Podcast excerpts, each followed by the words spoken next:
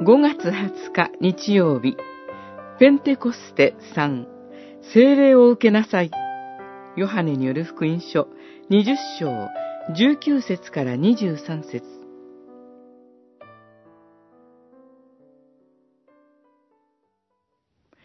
イエスは重ねて言われた。あなた方に平和があるように、父が私をお使わしになったように、私もあなた方を使わす。そう言ってから、彼らに息を吹きかけて言われた。精霊を受けなさい。二十章、二十一節、二十二節。復活の主イエスが、弟子たちの前に現れて、精霊を受けなさいと、息を吹きかけられました。神が人を創造されたとき、その鼻に命の息を吹き入れられた。人はこうして生きるものとなったとあります。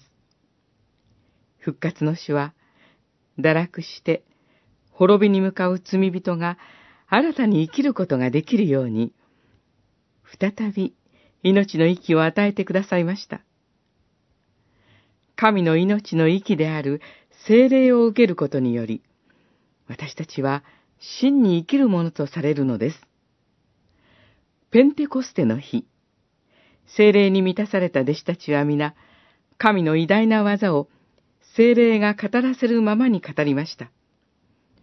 彼らが望む、望まないではなく、精霊が働かれるままに、神の偉大な技であるキリストを証しするものとされたのです。それが教会の誕生の産声でした。精霊を受けなさい。この精霊が教会を生み出し、教会は命の産声を上げます。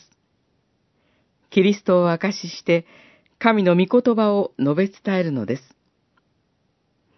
こうして精霊は、御言葉と共に、教会において働かれます。私たちも教会に召されて精霊を与えられました。命の産声を上げて、福音を述べ伝えて歩みましょう。